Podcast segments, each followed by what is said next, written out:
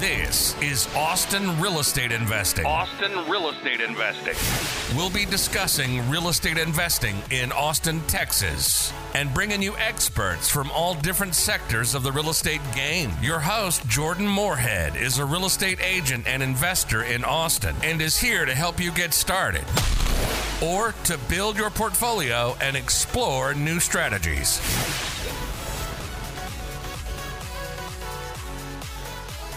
Hi, this is Jordan Moorhead with the Moorhead team, and this is the Austin Real Estate Investing Podcast. Today we've got Vivian Yip on, and she's going to tell us all about how she quit her corporate job and started working in real estate full time as an investor. Hey, Vivian, how are you? Hey, Jordan, I'm great. How are you? Doing great. So, really quick, tell us who you are and how you're involved with real estate investing. I know you're kind of involved in a lot of stuff, so tell us about yourself. All right. So I uh, am currently 43 years old, and I dabbled in my first real estate when I was 24 years old. Wow. At that time, I was living in Markham, Ontario, which is just uh, north of Toronto. And at that time, in 2004, real estate was still relatively affordable. Hmm. Bought my first house at $260,000. And the moment I closed on it, I started ripping it apart, even though I had no experience. But I was so inspired by you know, the the uh, HGTV and all those different TV shows that I bought all my tools, ripped out the flooring, tore out the wallpaper, repainted the kitchen, and basically accidentally flipped my first home.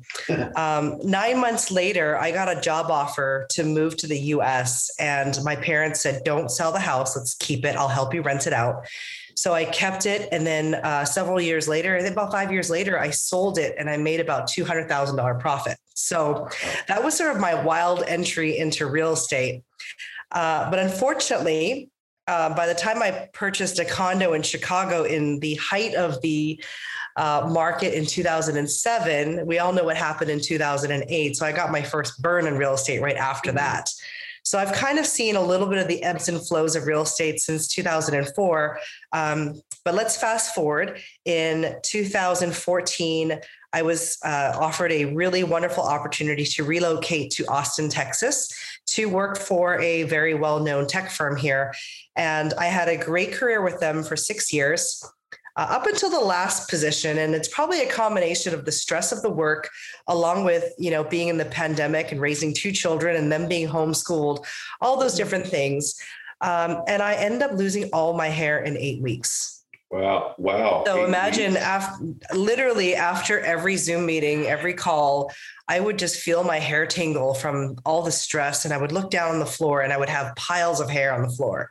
It was really um, a really terrible time for me um, because, you know, I just, I had so much agony just being chained to my desk constantly in, in these calls that I didn't want to be on.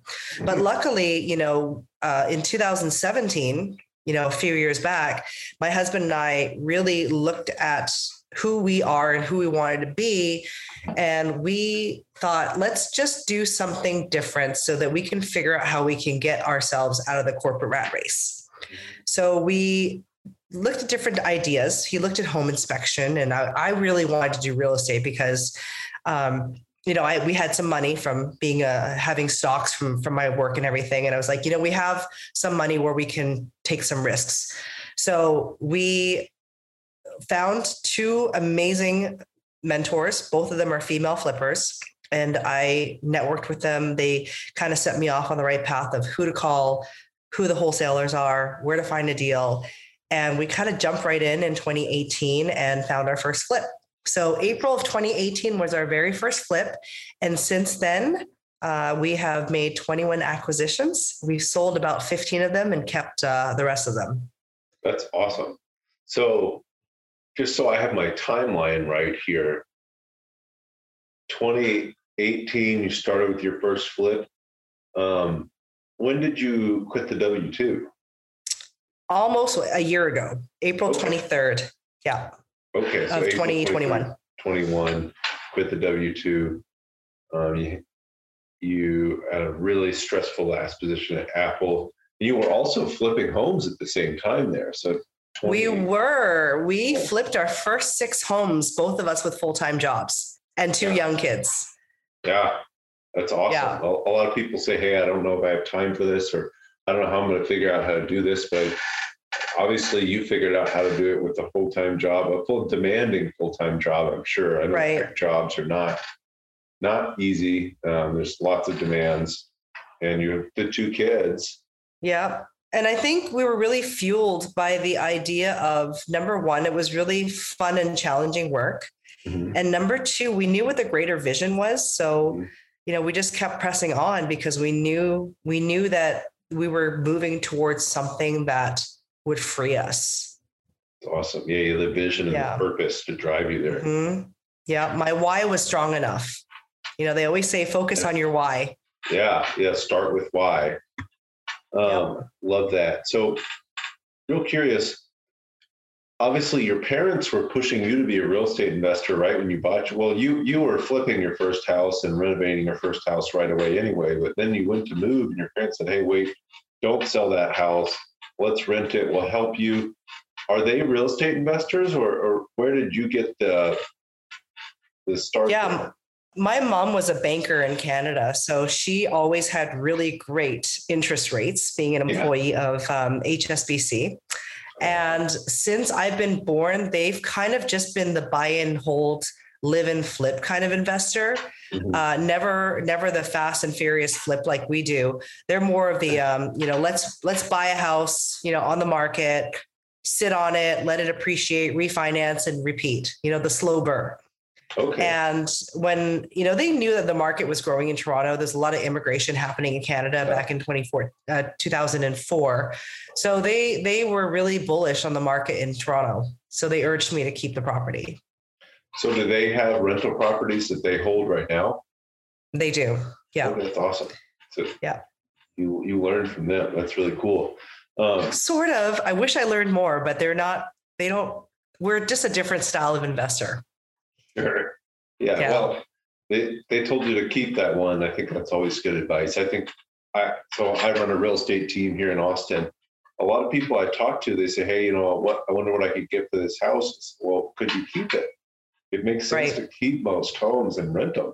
If you can cash flow or you can break even, keep the home. It's going to appreciate. You're going to pay it down. You're going to get some tax benefits from owning it when you don't live in Yeah. it but from the depreciation. And you're going to be Yeah. so happy you own it 20, 30 You know, it's really it's really funny. I talk to so many people that are trying to invest from other markets to come into Austin, and they're always so focused on cash flow. And unfortunately, those cash flow days are pretty much over. However, if you're capable of losing, you know, two to three hundred dollars, maybe even four hundred dollars a month because you personally can sus- sustain that cash loss, Mhm. your appreciation is so high that Mhm. you, it's a, of course it's speculative, right? But Yeah. um, I really think that the market is still going to stay strong here in Austin with so many companies moving here all the time. Yeah, I think it's speculative, speculative, but at the same time, it's speculative with a lot of real growth we have here. It's not Exactly. that hey, we're just speculating things we continue to get better. Right. We're seeing Tesla and Apple and Google and Meta and literally everybody else flood Yeah. Austin with money. And then, of course, Yeah. there's the high paying jobs that come with those. Something a lot of people don't talk about so often is for every one of those jobs at, at Meta, there's lots of other jobs to support those people. I think it's like eight Correct. jobs for every big Yeah. company. Your dentists and your doctors and your construction workers. Um, Yeah. You know, the real the real leading indicator that the market is strong is like you've been investing in rental, buy and hold rental properties for a while. I bought my first in 2015. I could not raise rent for the longest time in Round Rock. But look what happened in the last year. Rent Yeah. has gone four, five, six hundred dollars a month. So now you go from barely cash flowing to cash flowing, and then you get tax bill and you break even again. So yeah. but that that really is a good leading indicator that the market is strong because rental rates have finally gone up. Yeah, no, I love that. I think there's there's so many ways to look look at real estate when you're looking at it as an investment. And I think if you don't look at it holistically, you're missing a lot of it. If you're just looking at cash flow, that's cool. Right. But there's so many other benefits that are actually a lot better, in my opinion, Yeah. than just cash flow. Perfect. Yep. Exactly. So, Vivian, other than living in Austin, why do you love Austin? Why do you continue to invest in Austin? You know, I moved around my entire life. My mom was a banker. She was responsible for opening branches. So I oh, literally cool. moved around every four years my entire life across Canada. I even lived in Hong Kong when I was 16 years old. Oh, cool. Um, so I've lived, you know, in three countries, and I think I've counted this is my 16th home. I love Austin, and I really, truly believe I'm here to stay. Mm-hmm. You know, I've always felt really, you know, like the itch to move, but I really think this time, Austin, I'm here to stay. I've been here for seven years, almost the longest time I've been anywhere. And I love this place because it still has that small town vibe. We have access to the lake to escape the heat. Um, we have, you know, the food is a great scene here um, real estate is still, you know, in the relatively affordable. I know a lot of people don't think it's affordable, but in the grand scheme of things, amongst other tech cities, mm-hmm. it's still relatively affordable. Um, just, I don't know. I just, I love the people here. They're genuine. The schools are great. The crime is low. Um, the diversity is really growing. So I, I love everything about this place.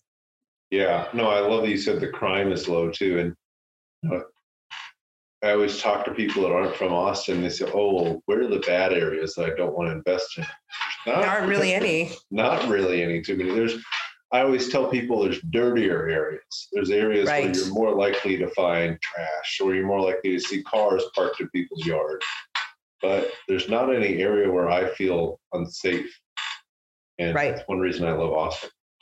Yeah, I was recently in Vancouver last week and I thought I was going to die on a couple streets. Really? I mean, that that felt unsafe. Like Austin, I've never felt unsafe. Mm-hmm. Oh, I didn't know that. I've never been to Vancouver, but I'll stay away from certain parts now. Yeah, East Hastings.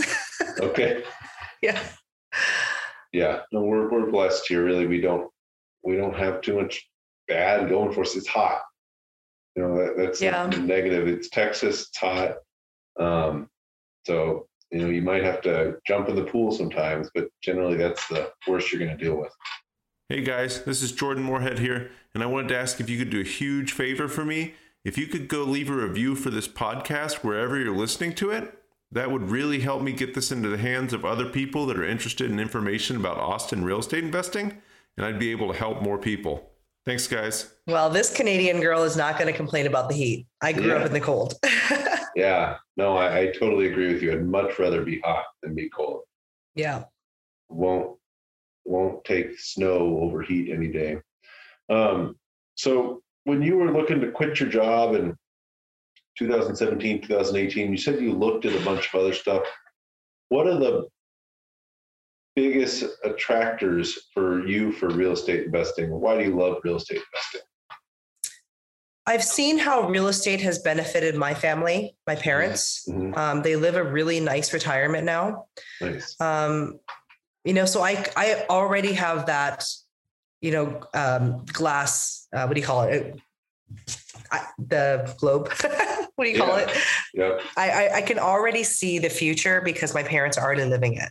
Mm and it's it's insightful to know that real estate actually works it's not so risky like stocks you can control a lot of real estate because you can control your acquisition price right? There's a lot of things that you can uh, do to influence how much money you make. Um, and my husband is also really handy like the entire time we've been married for 13 years and he's extremely handy. Like anything that we need done around the house, even before we started flipping houses, he was great at fixing or doing. And if he didn't know how, he would just look it up on YouTube and he'd figure it out, you know? Yeah. So I had that confidence. I have really great analytical skills, having, you know, worked in a big tech company and, you know, running analysis and whatnot. And I, I have a research degree. So all these kind of skill sets, it's, it's sort of the path of least resistance Mm-hmm. So why try and do something completely different, like I don't know, bioengineering or data data science, when those aren't my expertise? Let's just do something that we kind of are familiar with and see how we can roll. Awesome.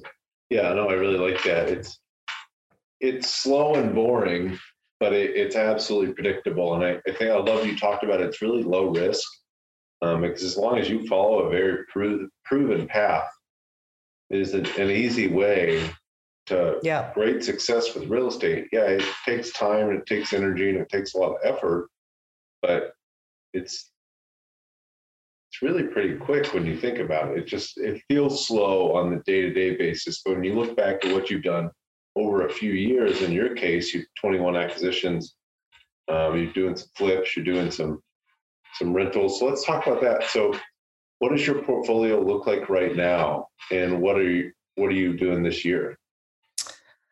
Uh, we have seven uh, residences, uh, six of which are single family homes, one duplex. That's our buy and hold portfolio. One of them includes a lake cabin. Oh. Um, we bought a we bought a 1.76 acre off of Lake Travis that was just a lot with a dirty garage on it, and we actually transformed it into a two bedroom cabin, um, which was really cool. So that's like our our fun lake house slash Airbnb. Um, and then the rest of them we we flipped where we actually actively, you know, did you know, our first one was really simple. We didn't really know what we were doing. We changed the floors, changed the bathrooms, repainted the kitchen, and changed the countertops. Then the next one, we uh, did a new kitchen, and then everything else. Then the next one after that, we took out a wall. And then after that, we just like every single flip we did, we continually innovated ourselves and stretched ourselves to learn a new skill. Mhm. And then our very last one, we just sold uh, three weeks ago out in Bear Creek. It was a 5.26 acre home, about 4,000 square feet. Wow. Um, we did really great on that one. And unfortunately, right now, we're kind of in this uh, luxury position of time and money, and we're trying to figure out what we're going to do next. So, you know, some of my aspirations are to, I would love to be a home builder, honestly, but I think that's still a few years away, a few years away.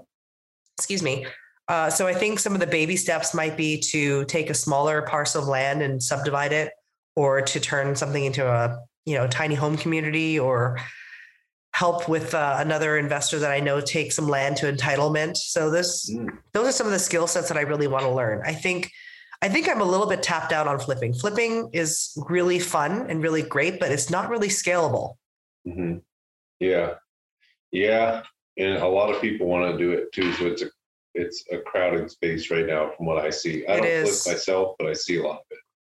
Yeah, it's you know when uh, when some wholesalers are doing highest and best, and the highest and best prices are way over retail market. I'm I I just throw in the towel and say this is ridiculous.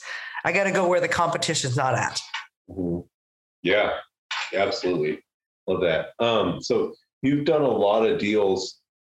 Um, I like to ask our guests if they have something they want to share that helps people avoid bad deals or just a mistake you've made that you wouldn't do again. You could share with people on the show here. Yeah, so I, I mentioned earlier that I was burned in real estate with a condo that we bought in Chicago. Mm. My number one rule of real estate is location, location, location. And I know that's so cliche, but having purchased a property in an up and coming sort of gentrifying area, it was in the just in the south side of Chicago in a place called University Village slash Pilsen. Mhm. I know that when the market turned, it it really hit those neighborhoods hard. The number of foreclosures just they just started like domino effects. But when it came to recovery in 2012, 2013, 2014, you could see the areas in Chicago like Lincoln Park, Lakeview, all those areas really um, recover fast. Mhm. But the place that I bought never recovered. In fact, I kept it on as a as a rental property for 10 years Wow. and I actually ended up losing fifty thousand dollars when I sold it because it just never recovered. So you know your safest bet to investing in real estate is always stick to the good schools, stick to close to hospitals, stick to stick to major uh, highway arteries and major employers. Yeah, I love that. And I think Yeah. you see you see this with a lot of or at least I see this. So I talk to a lot of people on this show. Obviously, I talk to a lot of other real estate investors. And it typically starts out of people are just buying wherever they can make the numbers work the best. But as they get if they get further in their career, exactly what you're talking about. They're buying in the better areas. They're, they're more concerned with location. They don't want to buy in those those lower end areas that have better numbers on paper, but they know it's like everybody learns the same lesson and nobody learns from each other. Right. Just, I, I talk to a lot of apartment syndicators and that kind of stuff. Say, oh, I started with C class properties in the rough areas, and now I'll only buy, you know, last 10 years built newer stuff in a nice area, class A. Yeah. Um, and it's typically the same for smaller real estate investors too. I know a guy who bought after the crash, he bought all over in the, the worst areas he could find. Actually, a guy who bought a bunch in, you know, the probably the lower end areas of Austin. And over the last couple of years, he sold all those and reinvested into nicer places and nicer areas. It's just way Yeah. easier. it's easier both in you know in stress levels as well you know when you buy the Mhm. lower lower areas you're dealing with um you know more problematic tenants Mhm. you know and, and it's just the unfortunate truth Yeah. that the stability of the income in, in those areas can be um less predictable than in b and c class or b and a class areas Yeah. Yeah. And we, we all know during COVID, we had a lot of issues where people weren't paying rent. And I found that any of my rentals that were in the, the lower end C class areas, they were much more likely to to go and wait a few months and then get the rental assistance. And the people that were in the nicer ones, they just kept paying all the way through. It wasn't even a question of, hey, I'm going to go get rental assistance. It was, I, I have to pay rent. right So Yeah. much easier. Um, Vivian, what's one thing you like to tell newer investors that are looking to get started here in Austin? Um, I feel like you know I do a lot of talking with people, people that that call me or message me on Facebook and say like, "Hey, can we chat? I really want to learn about real estate investing. How do I jump in?" Then I spend like an hour, hour and a half of my time talking to them and giving them a path, and then they never do anything Yeah, because they're too scared. yeah, Do you feel the same way? uh, yeah. No, I talk to a whole lot of people, and I think that getting over that hump and getting past the analysis paralysis is Yeah. difficult. I think, you know, the path that we took really changed our lives. We talked to people that have the experience, Mhm. we talked to banks, we talked to wholesalers, we studied certain zip codes just to hone in on so that you don't get into analysis paralysis, right? You pick like five or six zip codes and just study them. What does a two story go for? A single story go for? How much per square foot? And then once you build up to a certain confidence level, I like to say 80%, JFDI, just effing do it, right? Because if you're smart enough to get that far, you're going to figure out the, the next 20%. And that's what we did with our first flip. We didn't have contractors. We didn't have anything. Like we just, we just knew that we could count on some mentors to help us along the way. Mhm. And you'd be surprised at how friendly people are Oh yeah. you run into a problem, you can call and they'll help you figure it out. But don't just come with problems, think of solutions and then talk about them. Yeah, And I, I think that if, you know, take the time to get to 80% confidence and then JFDI, yeah. you'll figure out the rest. Give yourself that confidence. And I love your your advice of hey, pick some areas and analyze some deals. I think if you don't know what you're looking for, you don't know what a good deal looks like, and you don't understand the risks of real estate, which there's not a lot, as long as you have good debt, as long as you've analyzed the property correctly and can hold on to the property, really not a whole lot that can go wrong.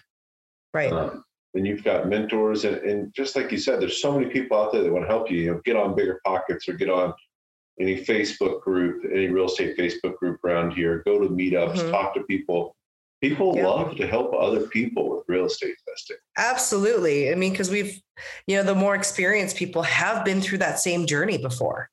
Yeah, You know, we've had contractors not show up. We've had pipes pipes burst during a renovation. We, you know, there's there's lots of different things that could happen, and um, you know, having someone to hold your hand or help you navigate through the problems is, I mean, that's humanity. Hopefully, if it Yeah. isn't, then I give up.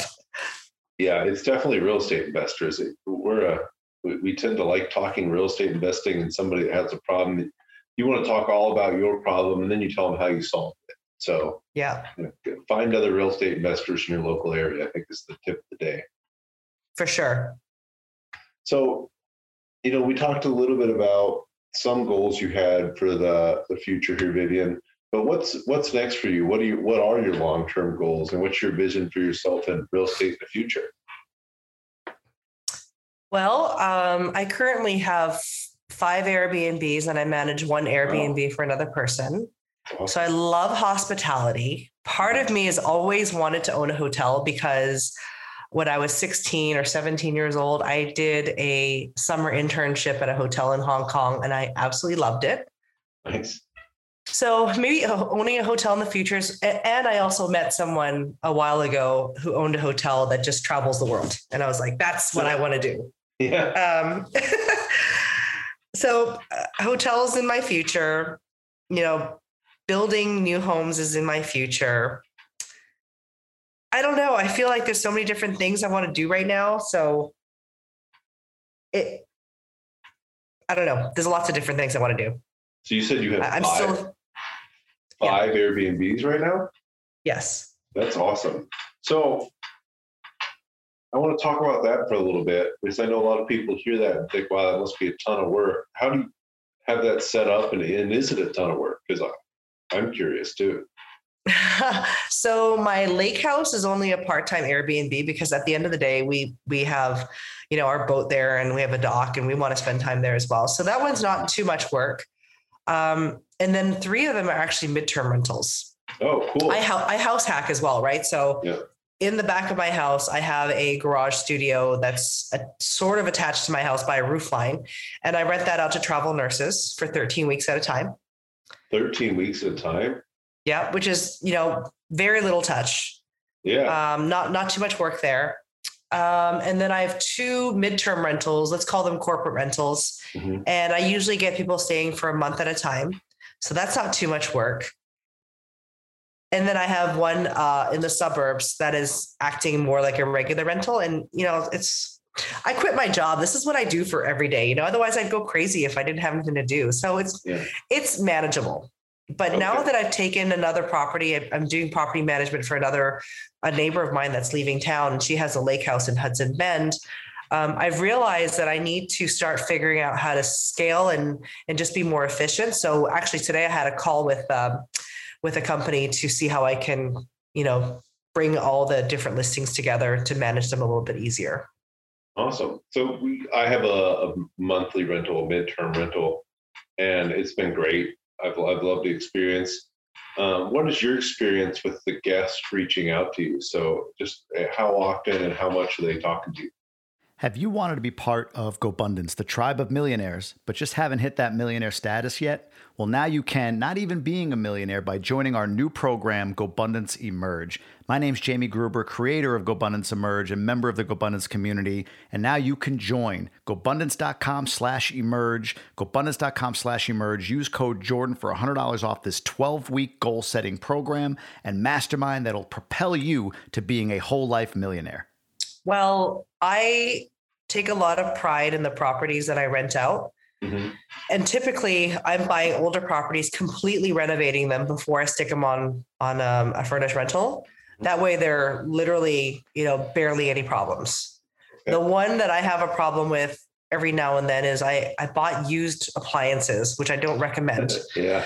And I, you know, one month it's a problem with the washer, another problem, another month it's a problem with the dryer. So that's really the biggest headache that I have. Um, otherwise, I've had really great tenants, but you know, running a midterm or corporate rental isn't just throwing it on Airbnb or whatever. There is work that needs to be put forth. It's really important to network with realtors, network, uh, put the put the listings on the MLS, mm-hmm. and really uh, letting people know that that's your business. Because otherwise, I I wouldn't have the hundred percent occupancy that I have. Oh wow, hundred percent. Yep. Do you have a what sort of vacancy were you having before you got up to 100%? So I know we have a couple days in between bookings usually, but. Okay, sorry, I'm lying. I have like a 97%. Okay. I have like six days. I've only had maybe eight days of vacancy since June of last year. Wow, that's awesome. Yeah. And that's because I put work into networking with people. I do, you know, I put things on the MLS and I'll, I'm, I'm, I manage it. Mm-hmm. I manage it so that I can get that hundred, like close to 100% occupancy, but it takes work, you know? So it's not, it's not that you just throw it on, you know, Airbnb or VRBO and hopefully someone will book it because honestly, the midterm market is starting to get saturated. There was a point in time where I was like, I told my husband, I, I think that maybe I need to turn it into a regular rental because everyone knows this this game now. hmm So I'm curious, when you say you put them on the MLS, are you just listing them as, as lease listings? And Furnished rental listings. okay, it, I, is there a big market for that on the MLS? Um, I get inquiries sometimes, yeah. Cool. But timing is hard because yeah, you know sometimes they're they're it just depends. awesome. Yeah. And for for people listening, comparing it to yearly rent, yearly monthly cash flow. So, like if you're getting two thousand dollars a month on a property, around what are you getting on a property on your your midterm rentals? Two X gross. Two X gross. Okay. Yeah. So then you have to deduct the utilities, the internet, um, lawn care, things like that. Yeah. No, I have a very similar experience. I'm, I'm hoping monthly rental monthly rentals don't get too saturated because it's been great for me. So I'd Yeah. love to do some more. Awesome. Um, yeah, really cool. I, I don't know that so many people know about monthly rentals. Uh, it's I love to do it. We love to go places and stay for a month. I don't really want to go on vacation to somewhere really unique and stay for a weekend. Um, Yeah. I want to stay for a month. I want to get to know it. I think it's a lot Yeah. of fun, you know. Mhm. And then there's so much demand, so many other reasons also. Um, do you have a favorite business or mindset book that you like to recommend to people? Um, well, you know, it's very cliche, but Rich Dad and Rich Dad Poor Dad changed my Mhm. life. I read that when I was very young.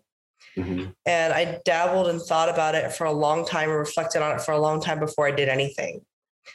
And I think that's okay because it's Yeah. a different, it's a very different mindset. Um, but having that access to that knowledge was very powerful because now I feel like I'm living it.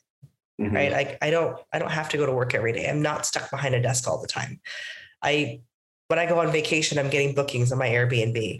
So that Mhm. passive income thing really was important to me. The second one, I can't remember the name of the book, but it had to do with the mindset of abundance. You know, when you lose your hair in eight weeks, it can be very devastating. Yeah. So you have to spend the time to focus on the things that make you happy and not the things that don't make you happy. And then also focus on the things that you feel really grateful for. Mhm. So every day I swim almost every day. Oh, And that's my alone time where I get to not have a phone on me because I can't. I can't listen to music. So it's just me and the water and the bubbles. And I think about how lucky I am. I literally find three things about how lucky I am, whether it's a person in my life or something that happened to me. And having that mindset of abundance really brings a positive radiance to me. And I know that energy resonates to a lot of people because I hear it all the time that, you know, I actually got stopped at the top of Whistler two weeks ago. Someone was walking past me. They literally stopped and turned around and said, Something drew me to you. You have an energy. And I was like, Really? That's interesting. Um, but I really feel like, you know, the energy that I capture and I mindfully um, create is is really important. I love the. So I- Uh, oh, go ahead. Yeah. So I just I think keeping a positive mindset is so important. Absolutely. Mindset's everything. But I love the, uh, you talked about listing three things you're grateful for. Um, I just downloaded an app this morning, believe it or not, called Win Streak. Uh, the Gap and the Gain author. I can't remember his name. Do you know that book? Mm-mm, I don't.